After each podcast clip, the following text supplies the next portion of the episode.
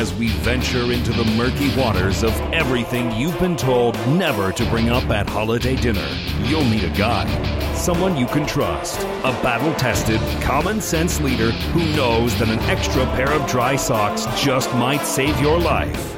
That wise old sage has arrived, and he is shouting the Schmidt Show battle cry Schmidt heads unite!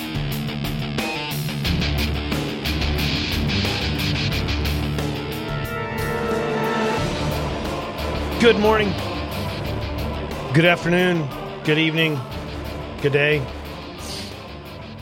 Time appropriate greetings, depending on where in the world or in the country you are listening to the Schmidt Show podcast. I am your host, Brad Schmidt. Thanks for joining me this afternoon, this morning, this evening, wherever it is that you uh, are joining me from. It is uh, it's an interesting week. We got a lot to talk about. We're going to talk a little bit about the uh, protests in Hong Kong and some of what's going on uh, over there during over the weekend. Um, according to um, according to the Associated Press, the uh, some of the marchers, some of the protesters in Hong Kong have been calling for.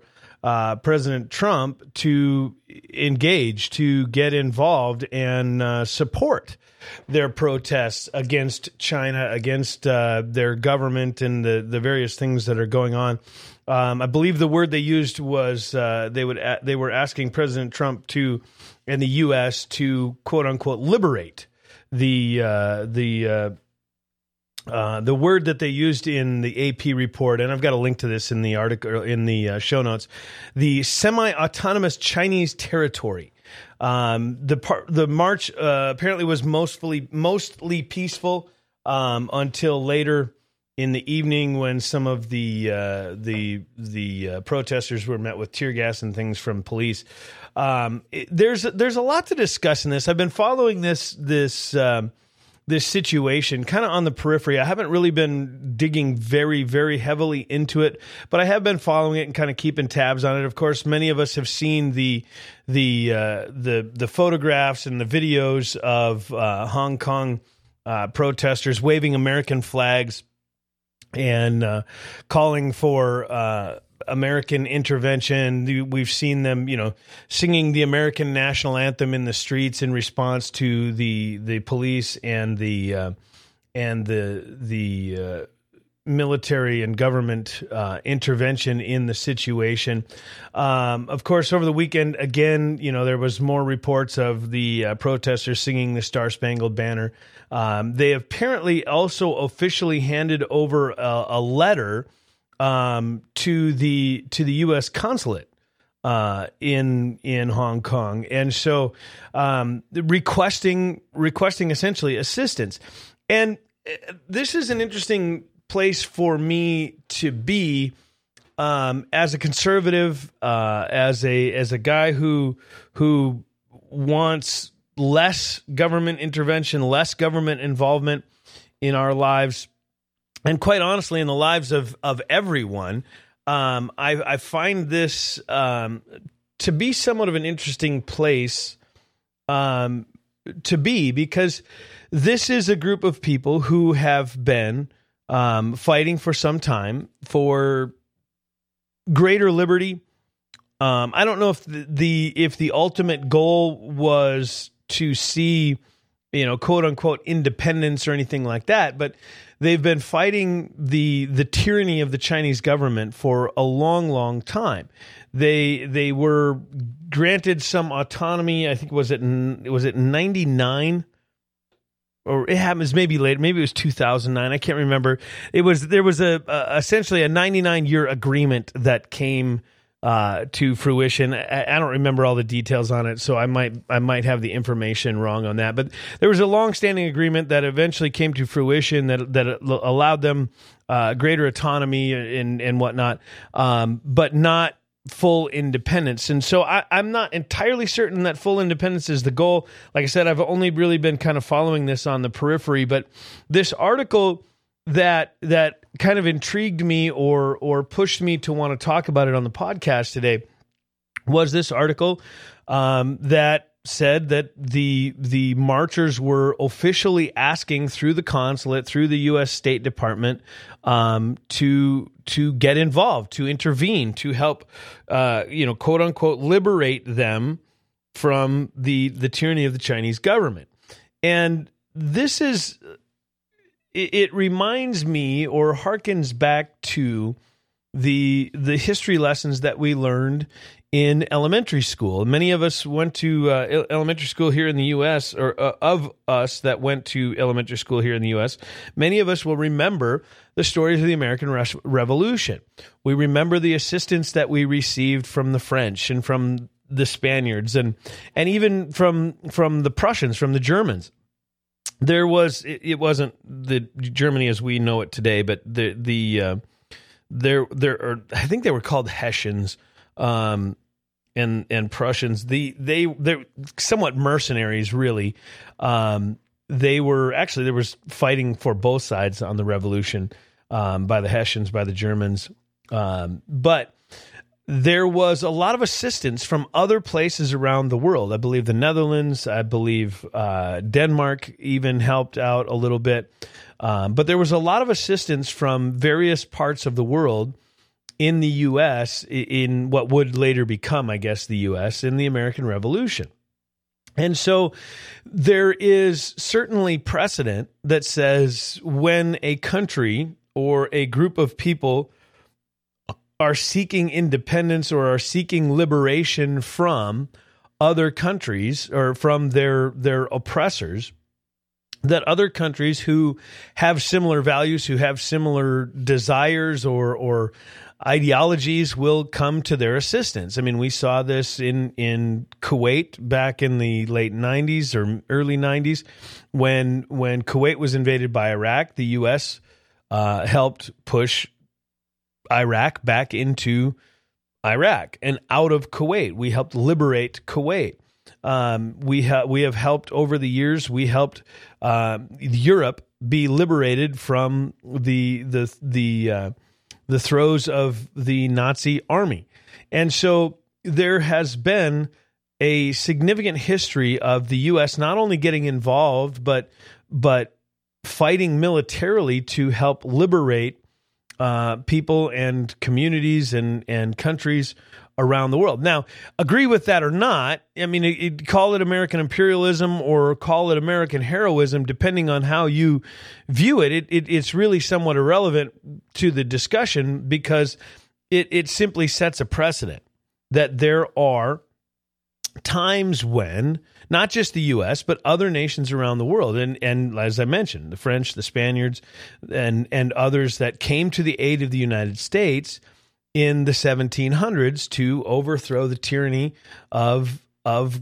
Great Britain of the of uh, of the United Kingdom, and there have been times where the U.S. has been involved in helping liberate various parts of the world from uh, their oppressors, from their uh, harbingers of tyranny, and so now here we stand at a crossroads where not only are we seeing oppression, are we seeing tyranny, are we seeing um, a a malevolent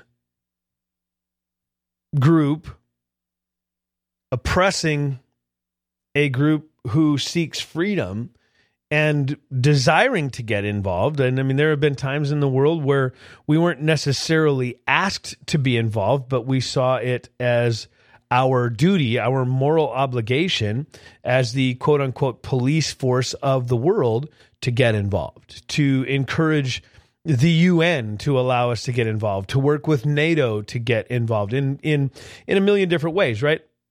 There have been times where we have without invitation got in gotten involved and and the same is true again this is not just not just uh, um, exclusive to the United States. Other countries have done this for for millennia.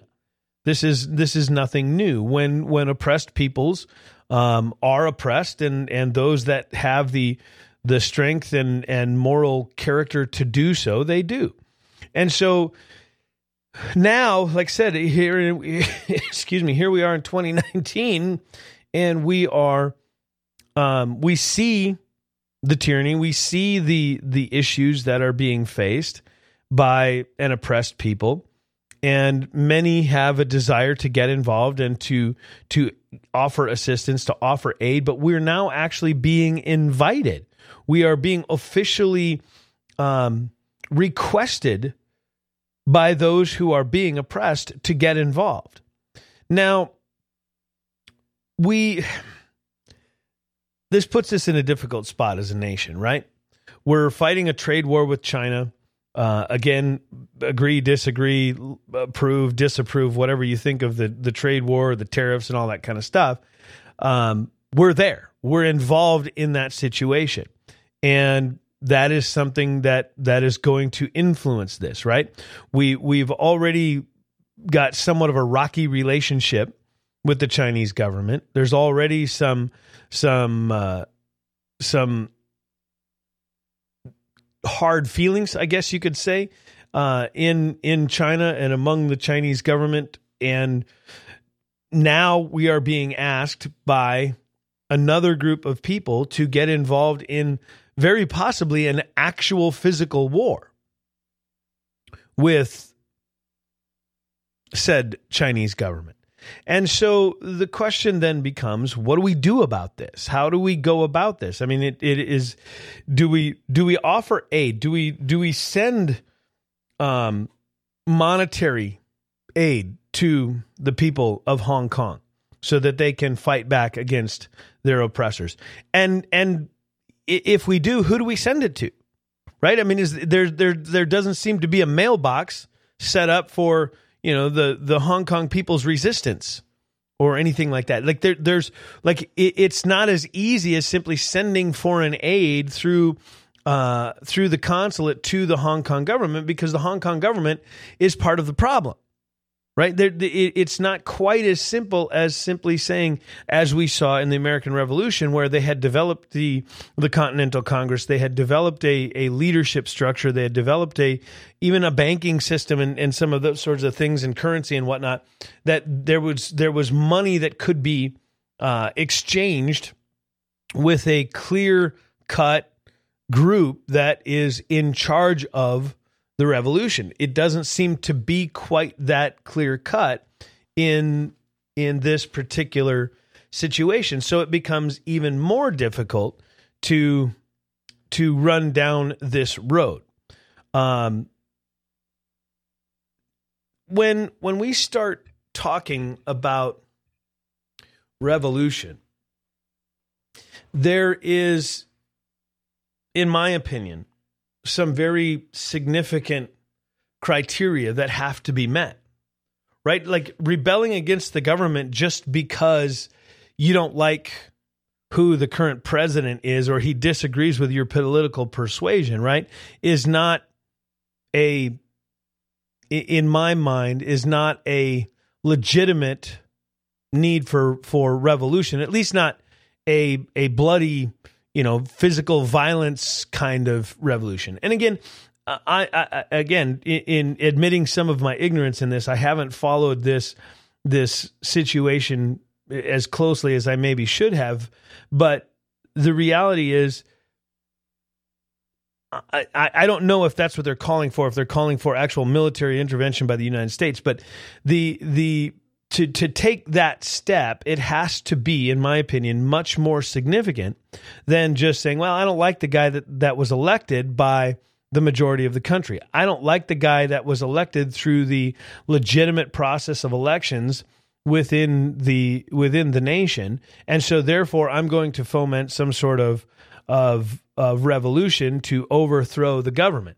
That to me is is not revolution that's treason. And and and that is true. Like i disagreed with president barack obama on a lot of various issues and and various decisions. I disagreed with barack obama on on the health care issue and and some of the others. But it, that does not rise in my opinion to um to the level necessary to call for a revolution to overthrow the the Obama administration. Same with Trump. I, I I agree with some of the things that Trump has done. I, I don't agree with others, and and the reality is there's nothing he's done in my mind that would would drive a nation to to overthrow his presidency through some sort of revolution. And so again, I, I, I want to be clear that I'm so that I'm not you know talking out of my behind, but I'm not entirely convinced that what is happening in Hong Kong requires the the military intervention of the United States. Now, funding, maybe. Um, other sorts of material support, possibly.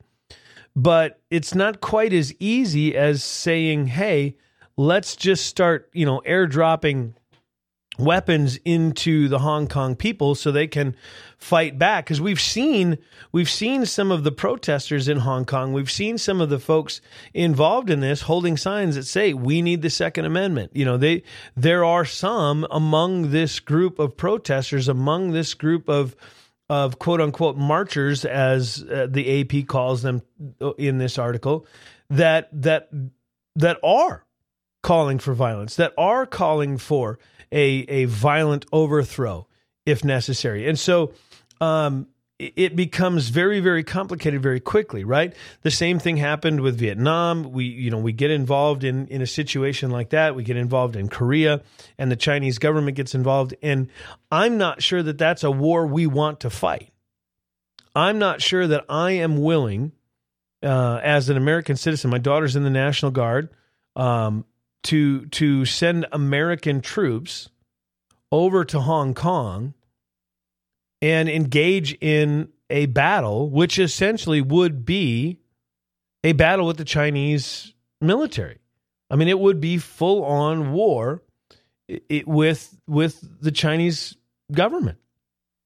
I mean, to to think of that of taking that step begins to put a little bit of a uh, of a damper on the negotiations, right? Like uh, it, it gets to a point where we're talking about engaging in a war that l- literally could envelop hundreds of thousands, if not millions, of soldiers. Like th- that, that puts us on a level um, you're talking, you know, borderline catastrophic World War III kind of events. Now, I'm not saying that it's going to happen, and and I'm I, in fact I would guess that there's going to be a lot of diplomatic um, discussions long before we ever jump to um, you know mobilizing the Pacific Fleet and and um, launching uh, you know a hundred thousand man army onto uh, or into Hong Kong. I mean, you're.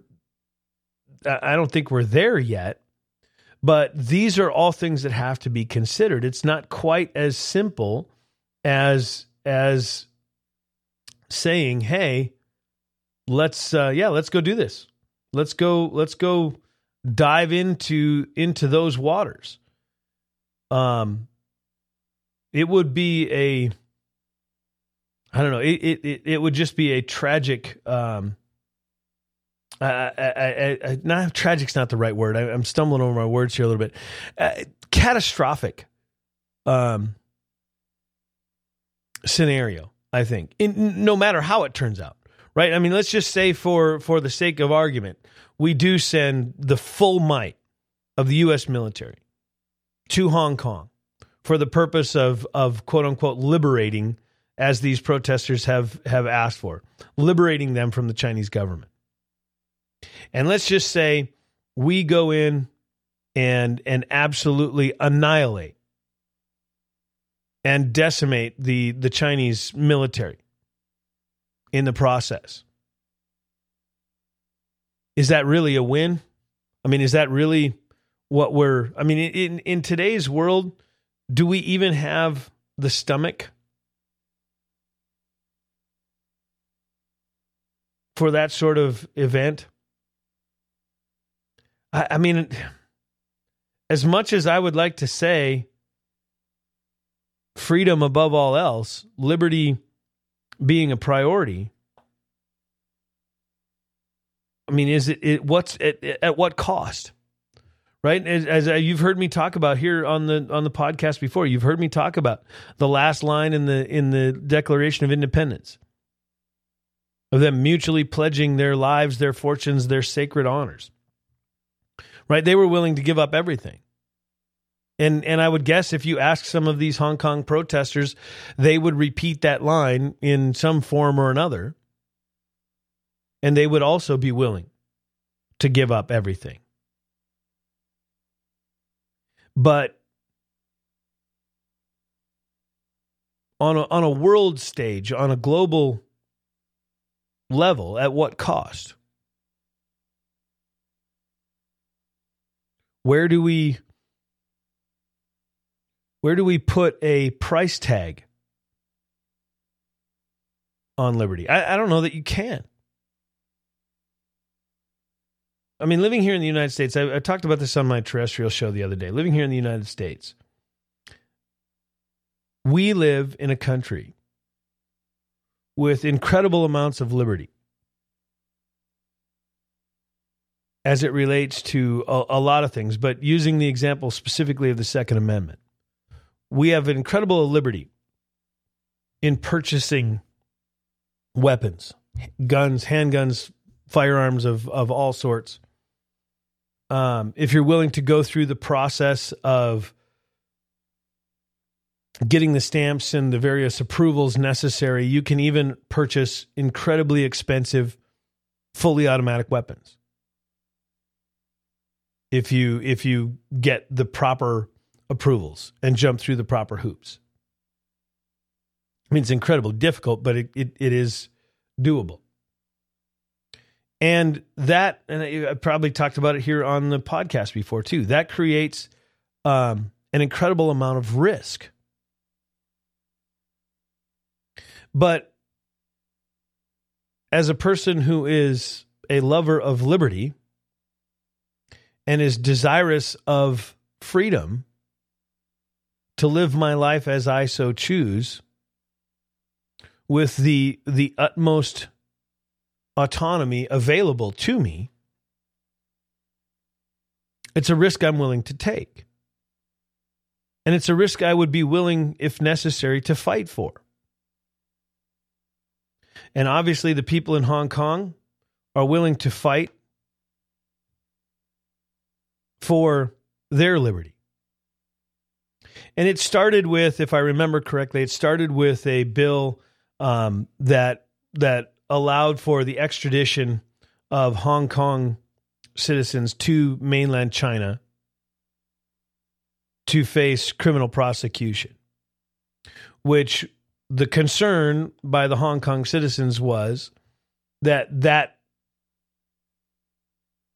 would be abused and that the Chinese government would use that to imprison people for political reasons and not, you know, genuine criminal reasons, but that it would be used as a political tool to silence dissent against the Chinese government. And I think that's a fair concern. I mean, I think it's a, legitimate worry. But they're willing to fight against that kind of tyranny do we then as a nation and again i, I don't know that I, I have an answer to this but do we as a nation who also values liberty do we have a moral obligation to when asked intervene to get involved? And if so how? How do we do that how do we go about getting involved in a essentially in in the possibility of if not a world war at least a war between superpowers? You know the collapse of the russian government in the in the 90s they no longer stand on the the stage as the world superpower. For the longest time, the U.S. was was considered to be the lone superpower in the world. China has since joined those ranks, and I don't think anybody could argue, at least not legitimately, that China isn't a, at the very least, a, a significant driving force in in global politics. But I think it's fair to say that they are a quote unquote superpower by just about any definition of that word. And the intervention of the United States in such a, a situation could very possibly lead to a war among superpowers. Now, I think and I hope that both of our leaders, both President Trump and uh, President Xi in China, would not resort to nuclear destruction.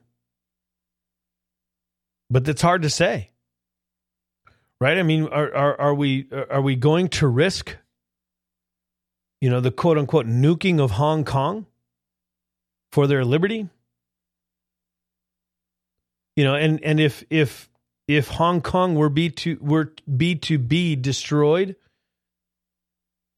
like we saw the destruction in the 40s in World War II of many British cities and German cities, would they even really be able to recover? Would there would there be anything left to liberate at that point? All of these questions need to be asked before we step into into these waters, in my opinion.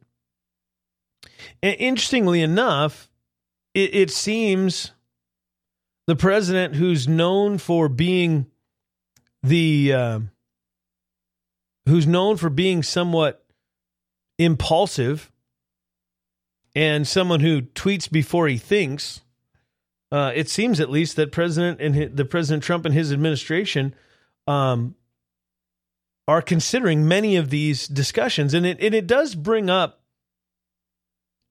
the reality. It does bring up the reality that for all of the hatred that comes President Trump's way for his impulsivity, for his his like I said, willingness to tweet before he thinks. This seems to be an example of when he is actually taking into consideration all of the various very serious implications that come along with such a situation. Now, there is a a bill, I guess, that is is working through Congress. Um, they're calling it the Hong Kong bill. Um, I don't know really what's in it. I'm not sure anybody knows what's really in it. Um, it may simply be a a you know some sort of pathetic statement by the Congress saying we urge the Chinese government to be nice to the people in Hong Kong, whatever. Um, but there's a lot of very serious implications in all of this. And and honestly, look, I'm not telling you anything you probably couldn't figure out on your own. This isn't this isn't new information. I'm not giving you some hot take that nobody else has come up with on this. I'm I'm simply kind of looking at the situation and wondering as a as a a guy who who loves the history of the United States and and truly believes in American exceptionalism and and I don't mean I, I have to explain this every time I use the word American exceptionalism it, it feel it seems that I have to explain uh, what that means because oftentimes people go oh you just think you're better than everybody else no that's not at all what an American exceptional is American exceptionalism is American exceptional is, it, wow, easy for me to say. American exceptionalism is the idea that in the history of societies, in the history of governments, in the history of empires, in the history of nations, the United States has been the exception. That when we have had opportunity to enslave, to uh, encumber those who have been defeated by us We have not. When we have had opportunity to to play the role of captor in a war, we have not done so. In fact, we have helped on many occasions our enemies rebuild. We have given them the tools and the the the materials necessary to come out of the destruction that they faced at our hands better than they were before. And to not be our enemies, but to be our allies. And the United States has been the exception in, in a lot of ways. That's just one. But there's a lot of ways that the United States has been the exception on the stage of world politics. And so, as a guy who believes in American exceptionalism and believes that our way of, of life, our way of doing government is exceptional, that we are the exception, that we've done it better on some levels, yes, than many others, and that we are constantly and continuously trying to perfect that way. I want to see that way spread around the world. I want to see liberty and freedom and and justice and all that kind of thing. It, it's interesting. You you hear oftentimes people, oh, there's more people incarcerated in the United States than anywhere else in the world. Yeah, that's true. But it's true because we actually punish criminals for doing bad things. There are many places around the world where crime simply goes unchecked. The crime simply gets ignored. We value justice. We value the the the right of the citizen to be protected from bad people. Now, I'm not saying we our, our prison system and our criminal justice system is perfect. There's certainly massive amounts of reform that need to take place. And um, I actually interviewed Senator Mike Lee on this very subject a, a while back uh, for my terrestrial show, and and so these things are not um, perfect but they are things that we value and are and are working and have been working to implement. And so I want to see those sorts of things spread around the world because I believe human beings are better off generally because of them. The United States has a, a higher. This is uh, this is actually true. I didn't read. I didn't. I'll see if I can maybe find the article and link it in the show notes. But there was an article written a few years back um, that showed how even the poor people in the United States, those who quote unquote live in poverty or below the the official, you know, government uh, agreed upon definition of poverty, living below the poverty line, even those people live better and have a higher standard of living than than the rich, the quote unquote rich in other countries. One example that I saw given was the the poorest in America those living below the poverty line, whatever that number is, so $24,000 a year for a family of four or whatever the number is, I can't remember exactly. But those people have a higher standard of living than some of the, the richest upper classes in Italy. And now, Italy isn't a third world country.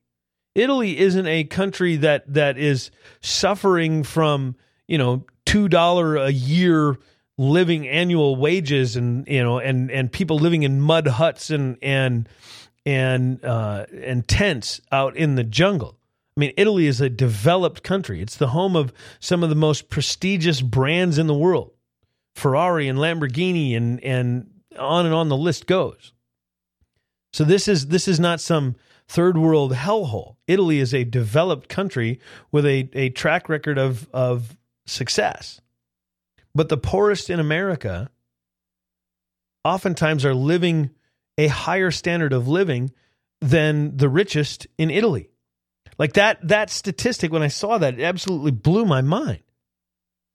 Like I just kind of always assumed that most of your developed countries, Italy, Great Britain, France, Germany, you know, most of these developed countries around the world, Canada and and, and others, that that they had a similar standard of living to those of us here in the US.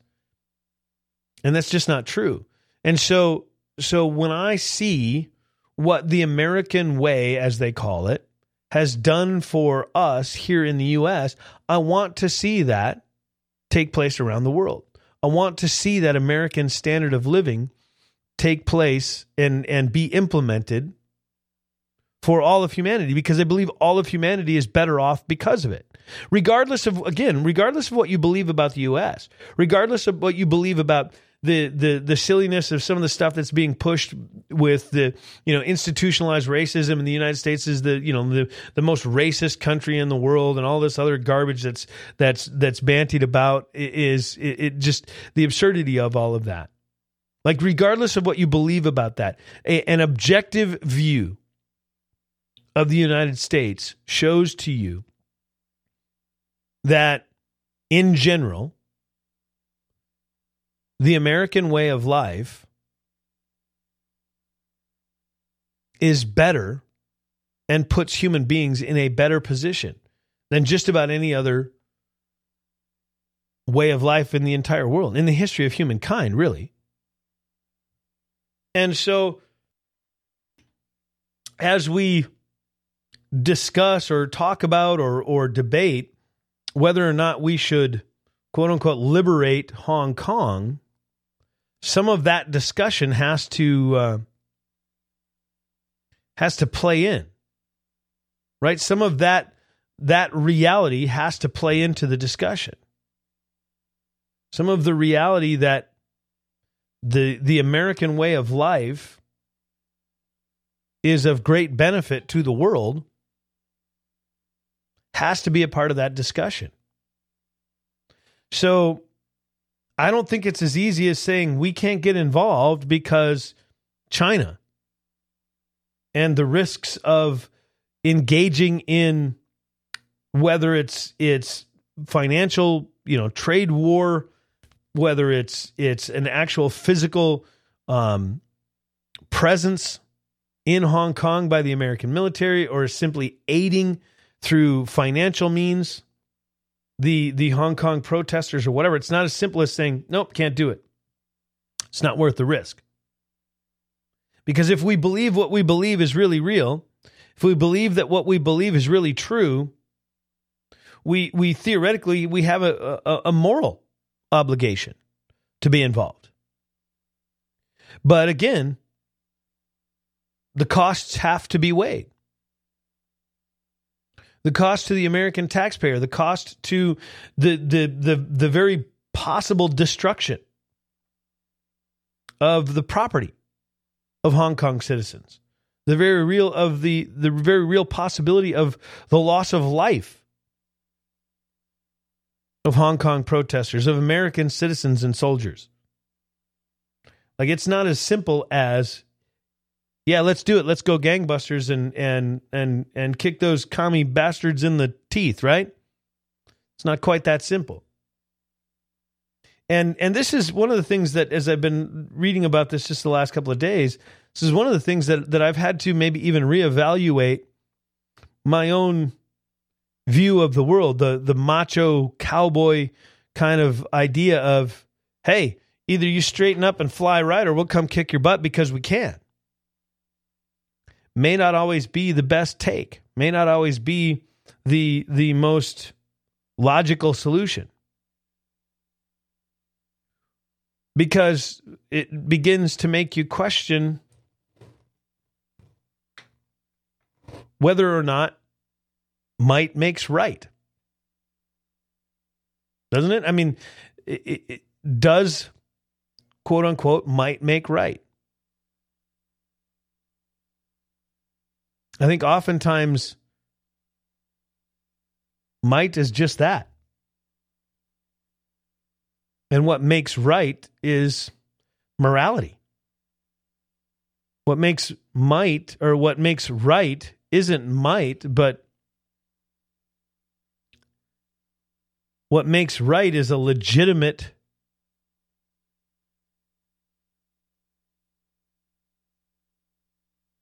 access that's not the right word a legitimate claim to authority And just because you got bigger guns than everybody else doesn't mean you have a legitimate claim to that authority. I think there has to be a moral component, regardless of what your morals are, right? Regardless of, of what you believe about, you know, whether it's faith, religion, or whatever, there has to be a an, an objective morality.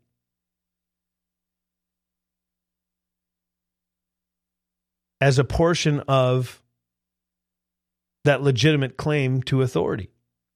I think the United States has developed over the years, regardless of our flaws, regardless of the the bad actors who have done bad things in in the name of the US government as a whole, the American people, the the American way of life as I've called it, has established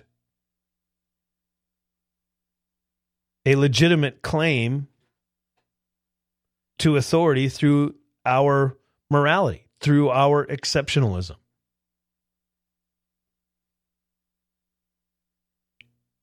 But it's not just that, is it? There's a lot that goes into this. And and I've maybe I've maybe created more questions than I've created answers or or given answers to. At least I feel like I have in my own mind but it's something that I'm going to be paying a little bit more attention to and trying to think through what situ- situations, what scenarios would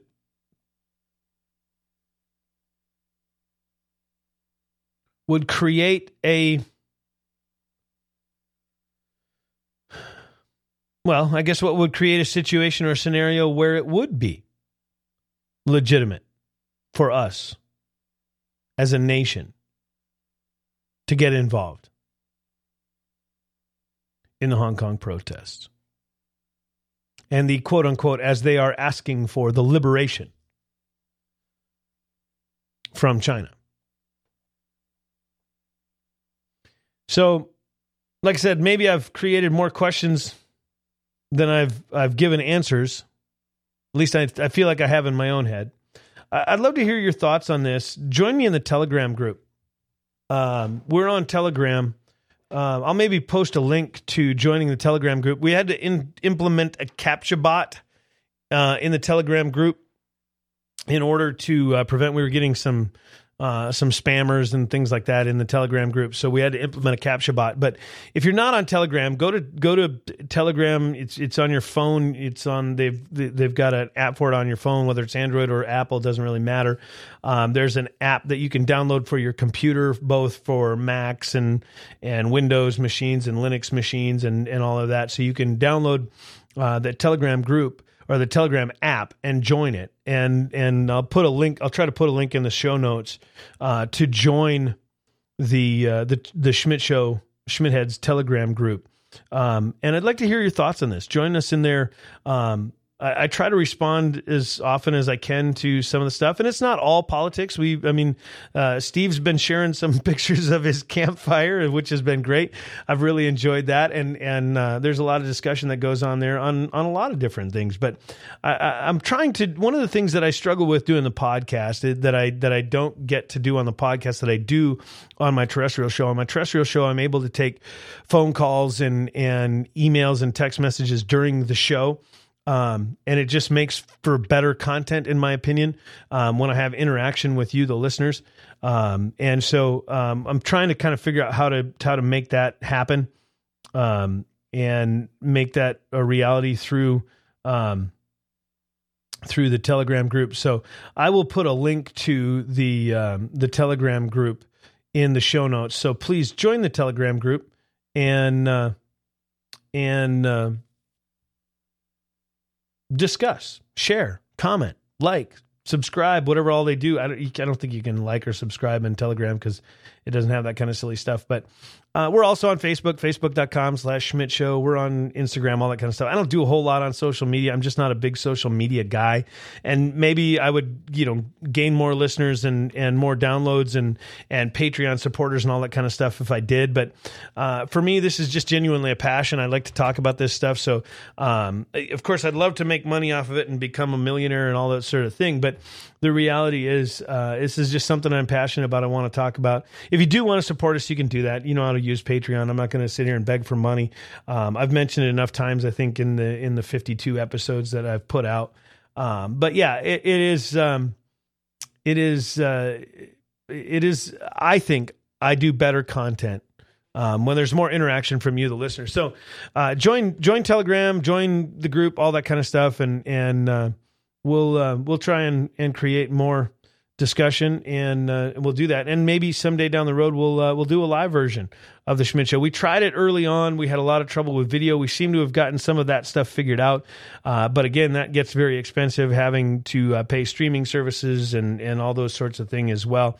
Um, so we've kind of put that on hold. We're still um, we've got the new studio set up for it, and we've got a couple of uh, inexpensive uh, webcams to to to do that. But it's just something that we're working on. Uh, and we're not really quite ready because I, I, felt like we just weren't doing a very good job of it, and I would rather put out good content than than just be on it, you know, on whatever platform, just to say that we're on that platform. So, anyway, the Schmidt Show continues next week. I am your host, Brad Schmidt. Thanks for joining me this week, and and uh, thanks for being a part of the show. Uh, look forward to uh, talking with you again next week. I believe Noah is going to be back, so we'll be joined again by the Hig next week, hopefully. Uh, he was in Vegas this weekend, uh, gambling his life away. I guess who knows what he was actually doing. I don't think he was actually gambling at all. But anyway, we'll give him a hard time about it next week. You'll have to join us and hear what he has to say about whatever it is we're talking about. I'm Brad Schmidt. This has been the Schmidt Show. We'll see you next week.